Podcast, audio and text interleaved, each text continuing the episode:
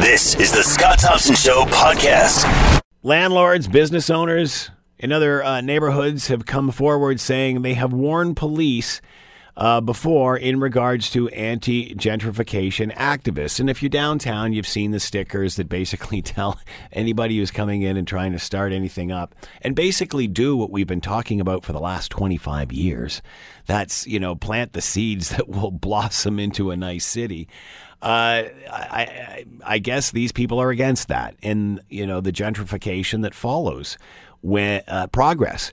So let's bring in Krista Boyer, uh, Try Hamilton, and she is with us. Krista, thanks for taking the time to join us. We appreciate this. Oh, thanks for having me, Scott. Uh, so, first of all, what is Try Hamilton? Uh, so, Try Hamilton is an organization organization that was born uh, a couple years ago now, and the purpose of it was really to highlight different neighborhoods within the city to demonstrate the potential that it, the potential and already the established uh, pieces that exist there. And we look at it as an investment piece, but we look at it as an investment piece from uh, three areas. You know, we look at that physical, that emotional, and that financial opportunity. So, uh, obviously, uh, this promotes the betterment of Hamilton, what we've been talking about for decades. Uh, there's more and more people uh, jumping on board to be a part of this renaissance. Uh, you are promoting that, basically. You're trying to bring in development, correct?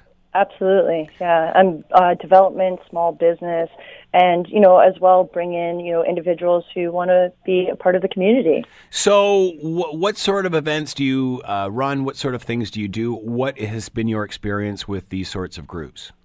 Uh, so, the first event we ran was in June 2016. Uh, and that the event was ran in a manner where we were highlighting Barton and Kenilworth, and we were demonstrating uh, some of the recent growth there, uh, and again some of the established organizations and groups that already existed there. And then we looked to the potential for that neighborhood. Uh, so we did that by setting up five different nodes throughout the area, and then we toured around our guests and also had it open to the public um, for individuals to participate in our free event. Like we we raise the funds ourselves, and we uh, uh, we give out a free event which includes, you know, food, drink, entertainment, uh, everything you expect from a really great Hamilton event. Yeah. Uh, and it was at the first event when we had an encounter, our first encounter, um, from uh, what we uh, later uh, became acquainted with, uh, the Tower on Cannon, the Ar- Anarchy group, where that morning uh, they had vandalized, or, or probably later in the evening actually, but it was in the morning that I was alerted to the fact that they had gone around and they had vandalized all of our nodes. And then, uh, you know, we, we proceeded with the day. We, we blanketed their posters as best that we could. And, you know, we, we can, we set the tone for the day in a positive manner and continued. And after our initial opening ceremonies, which included Jason Thorne and the mayor at Tim Hortons Field, um, immediately thereafter, we were greeted by 40 uh, protesters slash vandals. Um, and I'm hesitant to use the word protester because, you know, that's not entirely what they were doing there. They they uh, were destroying property. They had uh, surrounded the buses or blocked the buses. They vandalized the buses. They had chased the bus drivers off, and uh, and then they were you know they were there with their their faces were masked and they had signs that were anti gentrification. Uh, you know developers are scum and you know there's some profanity which I won't say on air that they shared in their posters as well. And you know, I, I did my best alongside uh, a few of our uh, incredible volunteers to try and contain the situation, but unfortunately, it escalated rather quickly, and uh, the group did assault one of our guests. And then, uh, when the two officers, we only had two officers who arrived in time, uh, when they attempted to arrest the individual who was um, who had assaulted our guests, uh, the, the group swarmed them they the, the, the police officers stood no chance, and they were able to get their friend uh, out of handcuffs, and they took one of their hats, uh, one of the police officers' hats, as they uh, departed. Wow. And, and since then, uh, I have become even more acquainted with the group as they continue to, you know, speak of me and my organization uh, in blogs and articles and uh, target me online and more recently, last year, they vandalized my office and on on the anniversary of her first event, and they also vandalized in the same evening uh, an office space on uh, Cumberland uh, for which I had previously had listed. What do police say about this? Well, you know, um, we had a conversation. So So after the, the, the vandalism that took place last June, um, you know, it, it encouraged me to, you know, I try to organize some individuals as far as collecting evidence and, you know, uh, and, and looking to the, the city and looking to the police for support. So this is entirely what we did. We, we, we took up that charge. And finally, we were able to sit down with um, some police officers and representatives from the city in September. And at first, um, it was very clear that those that were representing the city and the police uh, were incredibly ignorant to the multitude of incidences that have been taking place on Barton, on James, on Cumberland, towards me. Um, and that had been going on for uh, well over a year. So we enlightened them to that. And uh, it, what we felt was in that room is that we were met with more defense than support. Um, you know, and, and towards the end of it, I, I, I was I discovered I was the only one that uh, remained optimistic because I felt that you know there was a turnaround. You know, especially when Councillor Green um, demonstrated that he you know he was willing to work with us, uh, albeit he wanted to make this a feminist issue, which it's not. Um, it's it's far it's far different than that. Um, but he did say that he would meet with me and we would discuss this. And I followed up with him several times, and I, I heard nothing more from him. And then with the police, when I met uh, with the uh, with the sergeant um, sh- uh, shortly thereafter, uh, he immediately became defensive. Uh, as opposed, and I, you know, and in that meeting with him, I tried to demonstrate to him that I'm not, I am not an enemy of the police. I want to work with them, and this is uh, an issue that affects our city, and we need to, as you mentioned earlier, we need to stop becoming divided because that's entirely what they're trying to do. We need to come together and work on this. So, where was Councillor Green on this? Was he supportive of you or not? No, he was not. And, no, and he, how, how we, come? we were met with quite a defense from him. Um, and uh, to paraphrase, you know, he said something to our investors in the room that if you're going to buy cheap real estate on Barton Street, you know, you, you can expect some windows to be broken. Wow. Um, what does this group want? Well, you know, I, I And we we've tried to reach out. We're trying to find as much out as we can. Uh, uh, uh, the tower on Cannon, all of this, Uh-huh. and and of course nobody's speaking. But you know, we're trying to figure. Other than of course the the verbal uh, assault you hear on or you see on social media. So so uh, anyway, I interrupted. Go ahead. What were you going to say? Um, well, uh, to answer your question, as far as what does this group want, you know, and this is a question that I have been looking to answer over the last few years now, and uh, where the answer that I've come up with now, now keep in mind, I've spent hours combing through their social media and trying to become familiar with this group, you know, to see if perhaps they were coming from a position where they they were effectively trying to engage on a, a, a major issue of concern, and what I, I, su- surmised was that instead, um, I think they're looking to cause chaos. Yeah. I think that is directly what You know, their initiative is. I had someone on the show yesterday and they made reference like this is what's happening with the extreme right. And then the more you examine this and and and the anti-establishment, Mm-hmm. anti-capitalism, it's the opposite. It's like an extreme left. And, and my point parallels. my point absolutely, absolutely. And that's my point in all of this is it's not a left or right issue. It's an extremist or normal issue. Yes, And yes. and they're trying to paint it as such. And those on the left and the right are are buying into that and saying, "No, it's that guy. No, it's that." It's like, "No, no, no, no, no. It's the extremes in either. Mm-hmm. In both." yeah, and and you know, and no matter where it is or where they lie, their behavior is unacceptable. You know, I I, I would ask them. But do they have any sort of political stance at all or is it just anti-capitalism, anti-establishment? That's from my understanding, from my acquaintance with the group. That is entirely what they are. So is it more socialistic? Is it more socialism, more communism, more leftist, more what? Uh, I would say more leftist. Yeah. Um, you know, and it's and it's interesting because there are there are some things that that group does. You know, going through their Facebook where I agree with them, and I, you know, had they not had this other subsection of their group, I would support them in their beliefs. But it's extreme. It's yes. Once Yeah. you get into that subsection of extremism, then it becomes too much, and it becomes unacceptable, and it becomes misdirected, and there's no productive outcome from it.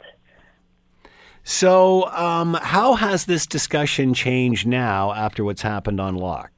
Well, it, it's changed for the positive. As unfortunate as the events were that occurred on Locke, you know, and I and and in my heart, I was I, I was fearful of this, um, and we demonstrated this to the police in that meeting that you know they were escalating towards this and they were mirroring what was happening in Montreal last year. Um, but at least what's come from this is that the community is now getting an education on who these people are, and the community we have a we have a fantastic community here in Hamilton. You know, we uh, unlike any like this is the first place I've ever truly called home, and it's for good reason because there's such a sense of collaboration and support that exists here. So, you know, you could see evidence of this now since the, the events on Saturday. And it's led to this, right? Now we're having a conversation about it. Now we're asking who who's doing this, why are they doing this, and what are we going to do about it? What can you tell us about uh, Tower on Cannon? Um, so what I know about them um, is that they uh, they're a membership driven group um, that ex- and they're on the Cannon. Um, we have been able to identify a few of their members that uh, tend to act in uh, at the top of their hierarchy. Um, and we and, and I'm not going to mention who they are now because I'm I, I'm hoping that Hamilton Police will work with us uh, in identifying these people and pursuing these people. And, and well, they, they've certainly got everybody's attention now, so Absolutely. this ain't this ain't going away anytime soon. Absolutely, and if anything, I would say Hamilton Police this is a great opportunity to take charge of the situation and and do the community a favor right now and and and manage this. Well, considering how long this city has been, you know, in the dirt, fighting, trying to rebuild this city, and to have Uh-huh. people just want to tear it down because they don't, they have no alternative. Uh-huh. I mean, it's just like you got a cause. Come on out, we'll talk about it. But this is just bizarre. yeah, and th- I don't believe that these are the types of individuals that are open for dialogue. You know, I No, they're I'm- extremists. Yeah, they're on the fringes. They're not the majority. They're not the middle majority. Yeah, which is unfortunate because you know I, Because I, the middle will give them lots of opportunity to uh, improve themselves. That's for exactly. sure. Yeah, exactly. What about yeah. the book fair and that whole relation? Why are they so hostile towards everybody? Uh, well, the book fair was an anarchy event. It was put uh, put on by the Tower, um, so it's no surprise that it took place. That this took place on the same weekend as the the book fair, and in fact, I wouldn't be surprised as evidence comes forward that this was actually. I mean, I'm sure you saw their promo video, and what they were promoting in their promo video was this type of violence and this type of vandalism.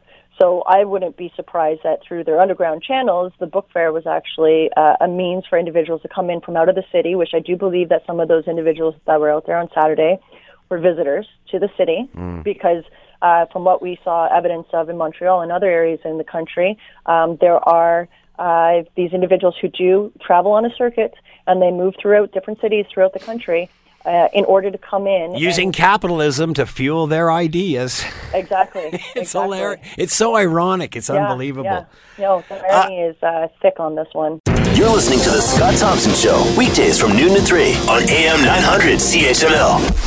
Oregon has become the first state since Parkland, Florida, the shooting there, to pass gun control uh, laws. Uh, the bill they passed prohibited domestic abusers from those under restraining orders from owning firearms. Meanwhile, the Florida Senate has voted against arming most classroom teachers. To talk more about all of this, Robert J. Spitzer is with us, PhD, Distinguished Service Professor, Department Chair, Political Science Department, SUNY Cortland, and is with us now. Robert, thanks so much for taking the time to join us. We appreciate this. Sure, good to speak with you. So, uh, Robert, let me ask you when this first happened, and then, of course, uh, the high school students started protesting, this discussion appeared to be taking a different tone than in the past. How has it changed to this point? Well, it's not clear exactly how, if at all, there will be major changes. You're right that the, the, the debate is different. The nature of the debate is different in large measure because of the role played by the students. And we are seeing indeed quite a bit of action. There's a lot of pressure on the U.S. Congress to act, although I think it's abundantly clear that no matter how much pressure there is, even if there are, forgive me, a hundred mass shootings next week, the current U.S. Congress will not move in any way on any significant gun measures. That's not anything uh, new, is certainly predictable. But in the states, there's been quite a bit of action, and you mentioned Oregon uh, acting quite rapidly. There are at least a dozen states that are considering stronger gun measures now. Florida has moved ahead with a bill that is kind of it takes from uh, the play bill, the, the playbooks of both the uh, gun rights people and the uh, gun safety people, and they have cobbled a measure together that uh, certainly has some provisions for everybody in it, and I, it looks like a bill that the governor of Florida, Scott, will sign. So let's go back a couple of days, and we all remember because most most people were standing with with their mouths hanging open when the president was was sitting with uh, both sides and said, "You guys are scared of the NRA, and you know we have to look at things like age and and so on and so forth." I mean um, people on both sides were stunned. Uh, how do you go from there to a meeting with the NRA and then crickets? Um, won't those kids hold him to what he said in that meeting? Well, I think they will. I certainly think they want to, and they, by all accounts, they plan on keeping the pressure up. They have sca- they have scheduled a march for uh, uh March in Washington for late March on this issue we'll see how many people turn out and how big a splash it is.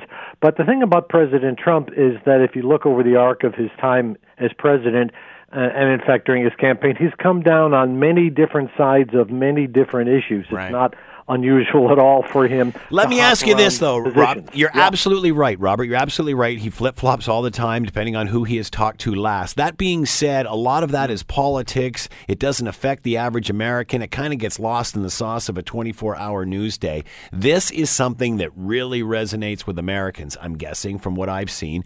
So, is this different because it is more of a social policy? It is something that involves the people, as opposed to, you know, your politics on free trade this, that, or the other. Well, you're right in, in the way you set that up. Uh, the thing is, uh, it, it, it's not clear that Trump is going to stick with that messaging from that one meeting that he had where he talked about, for example, raising the purchase age for uh, long guns or at least for assault weapons to 21. The NRA is against it. He met with them, with two of their leaders after that, and he seemed to be back in their camp.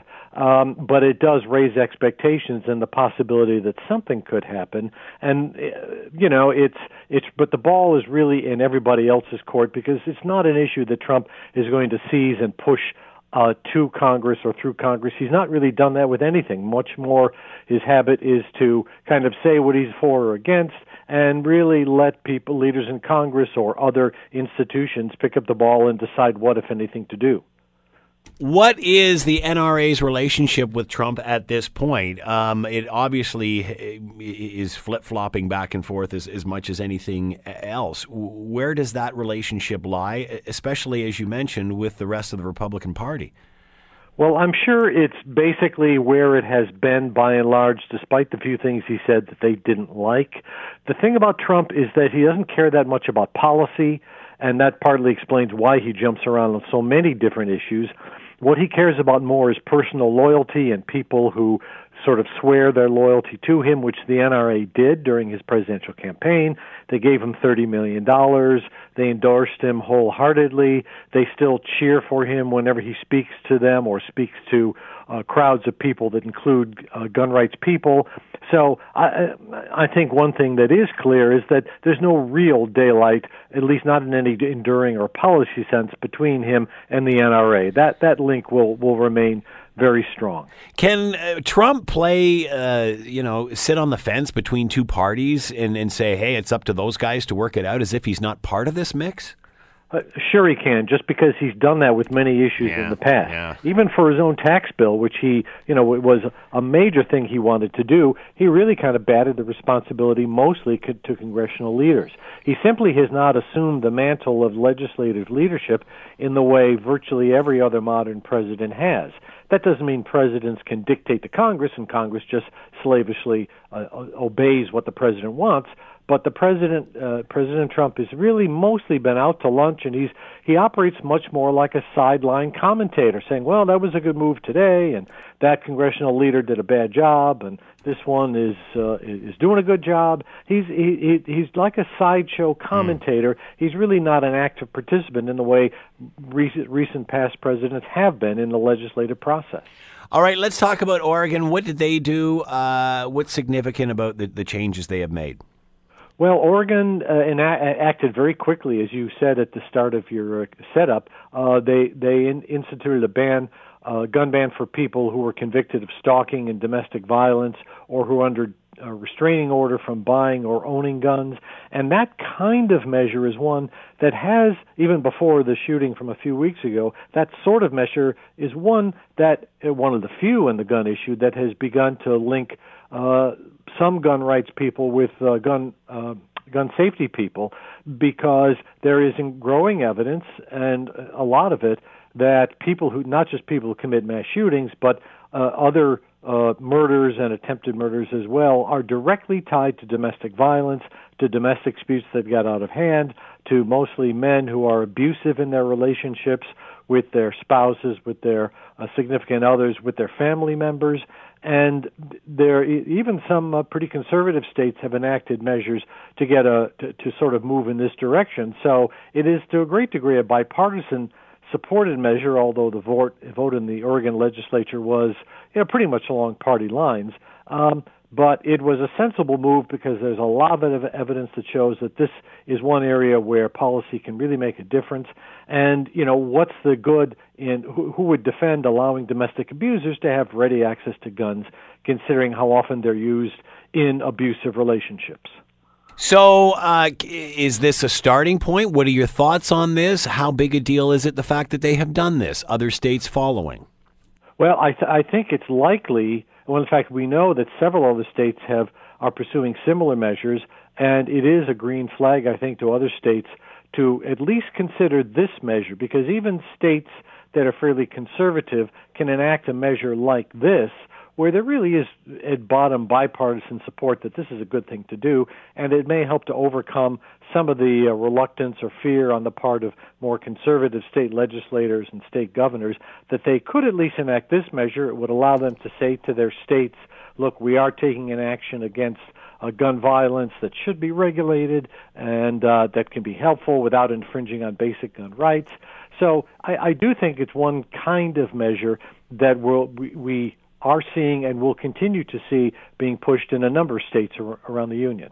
Why is this a land of extremes? Why is this a discussion of extremes? I remember one girl uh, during the, the, the protest that followed the shooting that stood up and said, We're not trying to take your guns. I'm paraphrasing here. We're not trying to take your guns. We're just trying to come up with some rules. Uh, why yeah. does can the NRA keep this all or nothing stance? Well, it's been pretty successful for them, and frankly, they've really boxed themselves into a corner that has put them in a position where all or nothing is their default response anytime there's a movement like the one that's underway right now because they speak to their base, they feed their base, and they've been feeding their base a steady diet of dark, uh, extremist, apocalyptic rhetoric about how uh, the government is going to come take their guns away and deprive them of their rights any minute. They've been saying this kind of stuff for over 20 years to their membership. So any instance where they try and seek uh, uh, compromise or conciliation is met by fury from their own uh, gun base because of what they've been telling their gun base for years and years. And the other part of this is that the NRA itself is very much uh, aligned with and has, and its base is very much uh, uh, in, uh, instrumental to the Republican Party base. And the Republican Party itself has moved ever more to the right, become ever more extremist, ever more homogenous. Yeah. So you really have this convergence of the uh, gun rights base with the Republican Party base, and that has magnified their influence because, after all, the Republicans control uh, both branches of government in Washington D.C. and it it uh, pushes them to be and assume this very radical posture and uh, the threat of, of running a primary against a Republican who otherwise might be a conservative but might want to compromise on the gun issue is is almost by itself enough to keep a lot of lawmakers in line. So with the NRA taking this stance that they traditionally have through fear and, and and that sort of thing, what does it do to them when Donald Trump stands up and says, "Don't be scared of the NRA"? I mean, that well, sort of that sort of flies counter to what they're the message they're sending. Uh, it it sure does, but it can be dismissed as a blip on the screen if he doesn't keep this up as a regular part of his messaging. And the odds are that he will not keep it up because they, you know, the leadership can say, "Oh, don't don't mind that. He was just uh, speaking extemporaneously, or he got some bad advice, or there are 50 things they can that uh, the gun rights people can say to their base to uh, essentially dismiss the one comment by Trump or that one meeting. I mean, if Trump continues along these lines, which he has not so far, no. that could begin to be uh, to, to cause some daylight between him and uh, the gun rights people. But I don't think he's going to do that. It's not consistent with who he is and how he behaves. And remembering that he flip flops on, you know, pick the issue um, I, I, just think it it'll it, it, rapidly fades to the background as, as time goes on. Is that what is that what has happened here, Robert? Has this been lost in the sauce? I mean, now the big tariffs and, and all of this sort of stuff, it seemed to push all of this to the back burner, or is that by intention? Well, it, it may be by intention, but it clearly other issues have pushed it to the back burner, just as you're suggesting. The tariff issue is the latest one. Plus, you have a whole other set of issues: the ongoing Russia investigation, uh, uh, complaints about conflict of interest problems with many of Bush's top appointees. I mean, the news is literally filled on a day-to-day basis with headline stories that any one of which would be a major headline for any other presidential administration. But in the Trump administration, these headlines come day after day, and they rapidly push aside uh, the previous day's news, even though that news may be very important. So, is the whole gun issue out of Donald Trump's mind right now? Do you think? Do you think that the kids uh, have have lost his attention? I think they probably have, at least for now. Let's see what happens with their march later in the month, um, and if and in some manner the uh, students and their allies are able to keep this issue to the forefront of the nation's attention, and even more importantly, if they're able to really push it into the fall midterm congressional elections where the entire House of Representatives is up for election and one third of the United States Senate, that could be a significant change because the Republicans clearly own at the national level the position of doing nothing on this issue. There's no, mm-hmm. they can't point to anybody else to push off responsibility. So if to some degree it can be a referendum on this issue. It could be a decisive issue in the fall campaign, but that's a big if because November is a very long way off. So you don't think this will be front and center there? I think it's unlikely, but I think it's possible, hmm. just based on how this political pattern has unfolded at similar moments in the past. What about the Florida Senate voting against arming most classroom teachers? Will this issue, this angle, keep this alive? I, I think it will. Of course, that bill includes a bunch of other measures too, where they're putting some money behind their their words. You know, mental health training, crisis intervention teams. Um, they are going to allow in this bill uh, other school personnel to bring guns into school. Per, uh, uh, administrators, for example, and there is a provision to allow teachers to carry guns in certain circumstances, I believe uh, depending on the final version that emerges and if it's signed by the governor. Um, so there already are states where teachers are allowed to carry guns into schools under certain circumstances. So it's not precedent setting in that respect, but it's a very, very uncommon thing. And teachers across the country, along with administrators, by and large, are pretty much uniformly opposed to to that idea. So uh, uh, uh the Florida bill is kind of nibbling on the edges of that, and that may encourage some other states to push a little further too in terms of guns in the hands perhaps of administrators or a few selected teachers. Robert, why does the NRA not meet, forget even halfway, even a quarter of the way here? Um, you know, uh, why don't, where's the balance between rights and common sense? And would this not work towards uh, uh, helping their their image and promoting gun safety and, and build their membership? Well, it could well serve that purpose for them. The, the problem is they've cast, they've sort of pushed all their chips into one sort of very narrow spot. But is that where the majority is, of those chips are, Robert? Now, do you think? Well, well uh, th- th- those chips right now are with their base, and constant messaging there. You're, I mean, I think that, that what you're suggesting is something they certainly could do. They could indicate, you know, some approval for some limited measures. But here again, when they've attempted to do that in the past, which they did in the spring of 2013 for a period of time when they actually worked with uh, a couple of uh, senators to craft some legislation that did include uh, some stronger uh, gun national gun measures, but also fortified gun rights and did other things.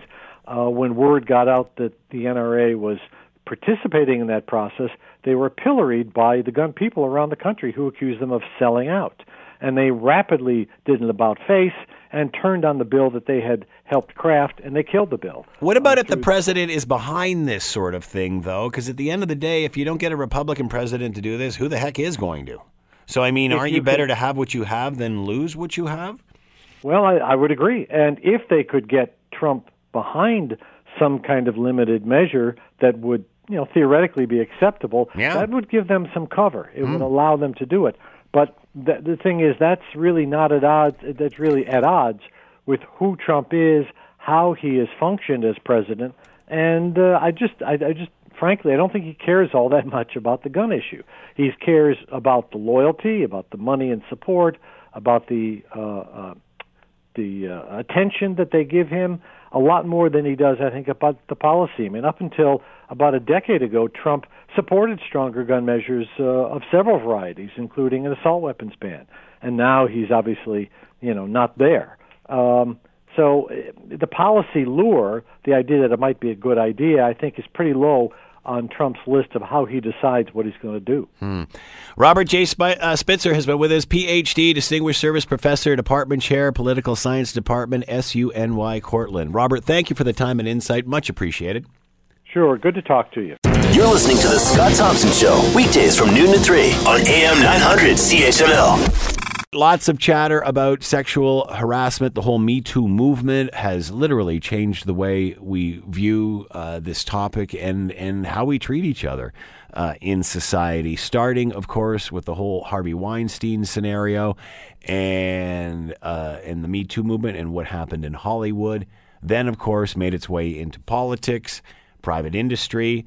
But for some reason, the music industry, and whether it's the whole sex, drugs, and rock and roll thing, I'm not sure um, the, the whole misogyny discussion seems to be absent uh, in some areas of the music industry. Uh, the band Hedley, of course, which has been under fire of late uh, with allegations of sexual misconduct, have had their management company drop them, uh, as well as uh, radio stations stopping to play their music.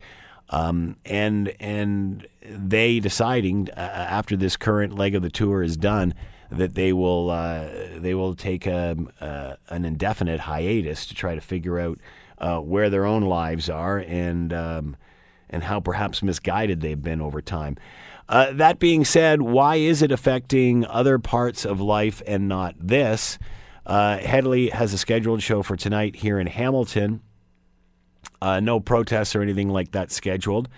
Um, and that's fine. Um, but it was a different scenario when Bill Cosby uh, came to town. So what's the difference between what's the difference between these two issues? Uh, do they not speak to the same to the same point, to the same need for discussion?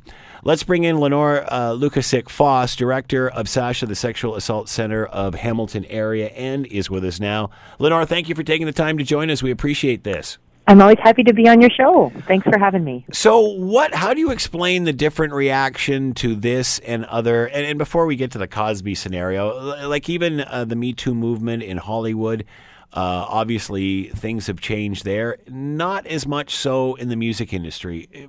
Was that would that be an accurate assessment? Well, I, you know, I think of it.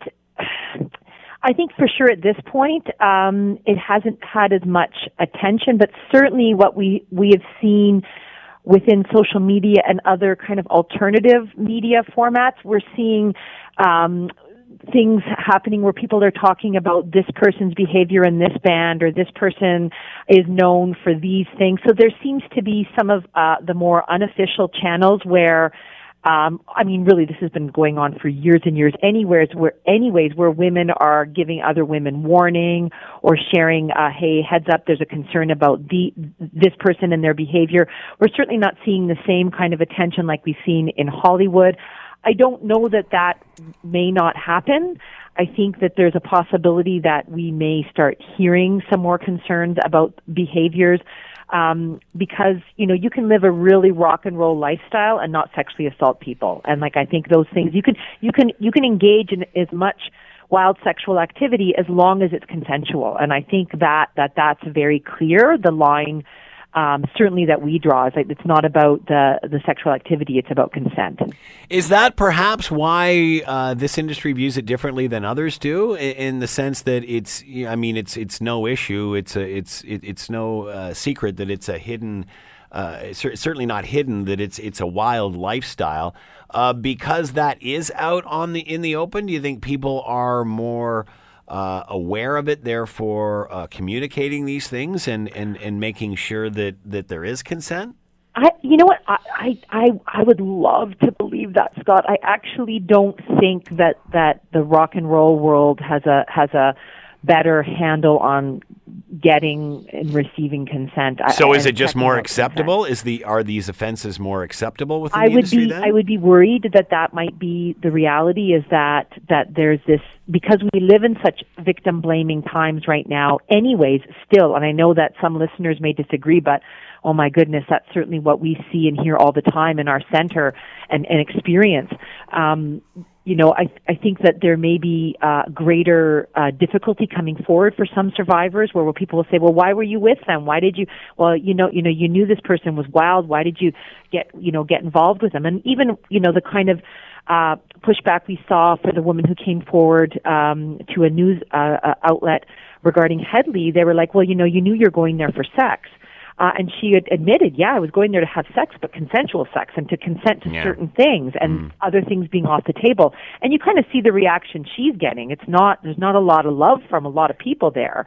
Uh, she's had threats. Um, like it's, stakes are really, really high still for survivors to come forward. You bring up a very valid point here, though, Lenore, and, and this is one that, that maybe needs emphasized is this is not about uh, the wild um, nope, behavior that is that you, we just assume is associated nope. with you know uh, the music industry. This is about consent. That's it's two, about consent. That's Absolutely. two totally different things, isn't it? Two totally different things.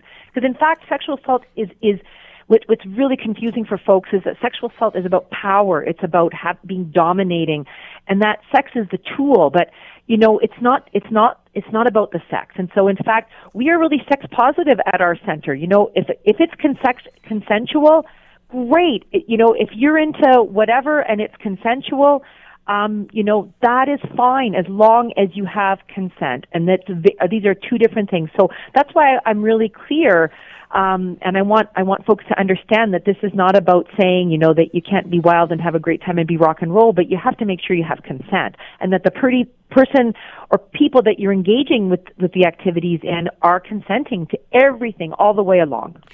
Uh, so that whole argument about going backstage or, or hanging with groupies, that really doesn't cut it here. It's not about no. that at all. No, no, because again, like as if if you're hanging backstage and you want to engage in sexual activity in whatever it looks like with with that person that's no problem as long as you're okay with it. And you know saying no crying being you know passed out drunk those are not consent. Those are not situations of consent. But as long as it, you you have consent it's totally okay. So that's why i'm you know really having a hard time under why you know why people aren't understanding um, that this is not about attacking a certain lifestyle. It's just about saying, hey, you, you got to have consent. Why aren't we? Sure okay. Why aren't we making that distinction, Lenore? Or are we are we just assuming because it's a wild lifestyle, consent isn't needed? Yeah, I mean, and I I think that's a good. I I wish I understood better. I mean, I think Scott, it's why uh, a lot of people who do sex work are often at higher risk of getting raped or sexually assaulted in other ways because the idea is well you know they're they're they're selling sex so Yeah. of course they consent no you, So you know, because they- you're just because you're promiscuous, it's just expected that you're going to be taken advantage of. yeah and that is absolutely incorrect and and and also illegal like it's just it, Yeah. it doesn't stand up by law and it also is just not okay like like ethically in our in our community So why the different reaction to a show like a Cosby show and then a Hedley show? um, there should absolutely be no different reaction. In fact, uh, we should be out there in full force. It, it's just, um, I, I certainly can't speak for everyone, and I actually don't know if there will be a community protest. I just know that the Woman Abuse Working Group has not been able to organize one simply with time. It's just a timing thing. Um, I can certainly say, um, I know for our organization, we've just had uh, one event that finished. We have another event coming up, and we only have six full time staff. And so we don't have capacity. Like it was just truly, Yeah, yeah. we want to do this. We just can't because there's, you know, we're, uh, you know, we have a massive wait list and and a massive number of calls on our on our crisis line. So our organization is kind of sinking under Me Too right now. We are, we just can't keep up. So we had to make a decision that we couldn't lead it. Uh, and I know the Women Abuse Working Group, many of my colleagues are in the same situation. They're just swamped. And the other factor that was Bill Cosby, we knew a couple months in advance that Bill Cosby was coming to town and Right. these allegations were out there. Hedley, this is just last week is really when we started to understand um, what was going on around concerns with the behavior of particularly the lead singer. So it just it was just a, it. My sense is it's truly just capacity, but there. My wish and dream is that we would have a very you know large but peaceful protest for survivors to let survivors know that in our community we're we're standing with them. When you're talking about the music industry, how do you balance misogyny and consent? And consent? Because you know, consent's one thing, but also respect and, and treating people uh, the way they needed to be, they should be treated, and Oh, absolutely. and the And language used. totally related. Like we know that a culture that has misogyny or that has sometimes people call it toxic masculinity, like so really, really bad images of how men are supposed to behave and how women are supposed to behave. Um, that that very much leads to a, a culture that doesn't have consent, that doesn't value that. So, yeah, I mean, we absolutely have to unpack that. And I know Hedley, you know, some of their stuff has been known to not be um, respectful of women in terms of their videos, etc. So, I, you're right. I think it's a it's a real hornet's nest, and it's one that I think we're ready to start talking about more and more these days. Is this just the tip of the iceberg? I mean, you know, uh, I'm watching the Grammys a few weeks back, and um, you know, you know, at one point during things like Golden Globes, they're wearing uh, roses, this, that, or the other, to stand Yeah. by their cause. You didn't really see much of that uh, at the at, at the Grammys. How do you think this is going to change music? I mean, especially things like hip hop and such. Yeah, well, and- we certainly know. Uh, I want your your uh, listeners to know it's not just hip hop. There's some No, really no. awful like. But it's the most popular music. form of music right You're now. right, you're I mean, right. you know, I got two young kids. I hear it all the time. It's like? I know, me too. yeah, yeah. Um, but I know I, I just always remind people that there's some really misogynist country lyrics too out there. But anyways, um, yeah, That's a valid point, Lenore. Good yeah, for you. Yeah, Yep. like because I, I I I definitely hear that too. So, anyways, I I think I hope this is the tip of the iceberg. I really hope that we we have taken the lid off. That we're not going to try to jam the lid back down. I think we are. I I think our community is understanding that sexual assault and sexual violence are related to how we treat women, how we view women and girls, how we treat boys, because this is all related, right? Like Yeah. how we raise boys, uh, you know, to suck it up and stop crying and be manly, and all those messages um, that really end up harming us all, but particularly women and kids in particular raised around physical and sexual violence. And I and I think communities members are getting it now and I hope it's the tip of the iceberg. I hope we see change within the music industry. You know, there were a number of performers coming forward um, you know, talking about their experiences of sexual violence. Um, you know, we we know that there are are many musicians who have uh, um, been charged and convicted. It's not just allegations. So I hope that we see change, and I know that there are Hedley fans out there that are really angry that we are speaking up about this. I've I've, I've personally uh, had some unhappy tweets uh, at me um, because I've been speaking up about it. But you know, at the end of the day, I'm I'm trying to have a voice for survivors who aren't able to talk about it for a variety of reasons, for their own safety, because they're still living in a bad situation, you know, etc. What does the band have to do to make this right? Well, you know, this that's that's a a really excellent question. I think they I wish they would have canceled their tour f- full stop because what they're doing now is saying, you know what, we need to look at our behavior. They've they've kind of put out a statement that looks like it was written by a lawyer. So it's absolutely saying, yeah, we did some stuff that wasn't good and we're going to review it. Um, they won't come right out and take accountability that they treat, treated women poorly. Um, and that they actually um, uh, have have done behavior that is is perhaps misconduct, but all the way up to assault. Um, I wish they would have canceled their tour um, and just said, you know what, we're going to take some time and, and do some work on this, get some help, do some soul searching, make amends. Um, but you know, they're kind of halfway doing it by saying we're going to go on hi- hiatus indefinitely after this tour. I think there's you can take accountability. You can say I did something wrong. Think about it. If men out there who are nervous about oh, am I going to be next? Well, it only depends. If if you've engaged in this behavior, you probably should be nervous. So, what about coming out the other end? Do they need to release a statement that says, well, that, that is a little bit more in depth than something from a lawyer, yeah. a little bit yeah. more feeling? Uh, yeah. What what what do they need to do? I think you know they need to. Well, like there's lots of things. I think talking to people around them who are good people who will be honest with them about their behavior, who are not just going to support them and saying, "Yeah, that's okay," you know bro, you're fine.